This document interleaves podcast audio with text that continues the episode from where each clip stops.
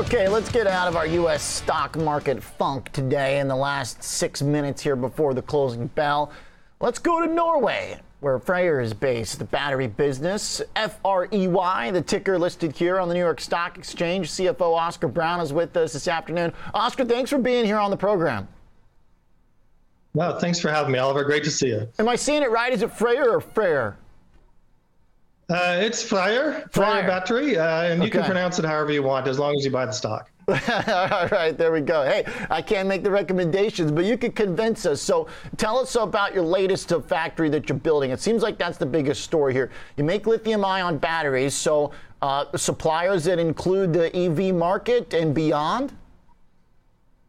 Yeah, we'll be addressing first the battery energy storage space, and it's a big day for Freyr today in Norway near the Arctic Circle, where we're building our first gigafactory in Mo i Rana. And we had the Norwegian government and our export credit agency, Exfin, with us today. And it was great seeing our founders, executive chairman, and our CEO standing beside the Minister of Trade and Industry for Norway, as well as the CEO of Exfin, to roll out Norway's national battery strategy. And they chose to have it, do that rollout with us in Mo i Rana, where we're building our gigafactory, 29 gigawatt hours, $1.7 billion project. And so we're excited to really get that kicked off. How do we as people outside the industry understand gigawatt hours? What amount of power is that? Can you describe it in a way that might make sense to someone who's not a scientist in the industry? How much power are you generating? No, it's a significant amount. I think you've seen scale gigafactories being built by Tesla, Northvolt, and the like. But for us, and maybe the best parameter for our investors to understand is, at long-term, raw material prices, we do have pass-through pricing. This is something like a $2+ billion revenue stream for Freyr, so it's very significant. These will back projects in the utility space, the industrial space, mobility, not EVs yet. We'll maybe get into that market in the future, but it's a very substantial start and a critical part of getting Europe and the West going on battery manufacture. $1.6 billion debt financing for this particular project. Can you give us some details on where that financing comes from? Is it private and public, all private? What kind of role does the government play? Yeah, so we've lined up about 1.6 billion of indications from everything from export credit agencies to direct finance institutions such as the European Investment Bank and the Nordic Investment Bank.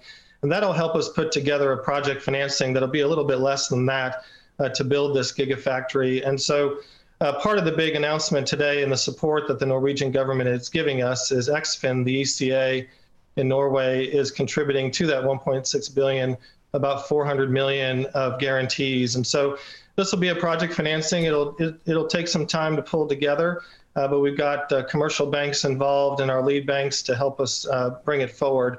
But the key thing here today is that really the Norwegian government has stood by us and really launched their strategy and really supported us in getting really the second large scale independent European gigafactory on its feet. There is also a conversation being had in terms of new post-Brexit arrangements for batteries. Any idea where that's going to go, if there's going to be a requirement for vehicles to use batteries made within the UK?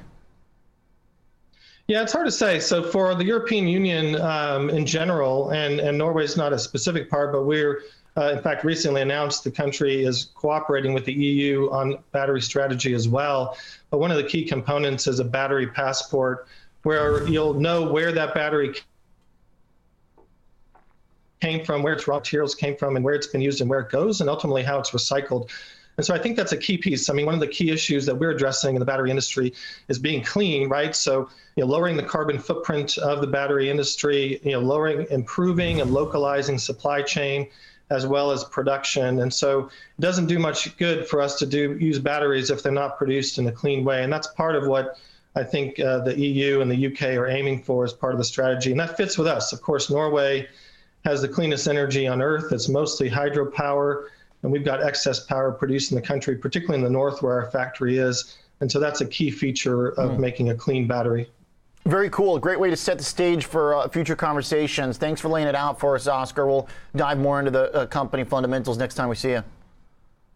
Awesome. Thanks so much, Oliver. Yeah, absolutely. Congratulations. Very cool stuff. Oscar Brown, CFO of Freyr Battery, ticker FREY.